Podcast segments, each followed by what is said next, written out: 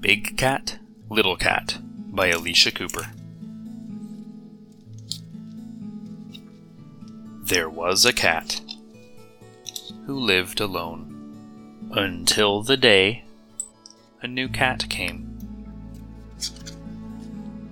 The cat showed the new cat what to do when to eat, when to drink, where to go, how to be, when to rest.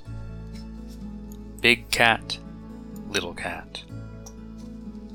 Days went by, and months too, and the little cat grew and grew and grew.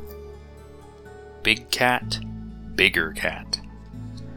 The cats lived in the city, and every day there was work cooking, cleaning, climbing, hunting, exploring, making plans. For five minutes each day, they went wild. Afterward, they dreamed. Their days were full. Years went by, and more years too. And every day the cats were together. Until the older cat got older, and one day he had to go. And he didn't come back. And that was hard. For everyone.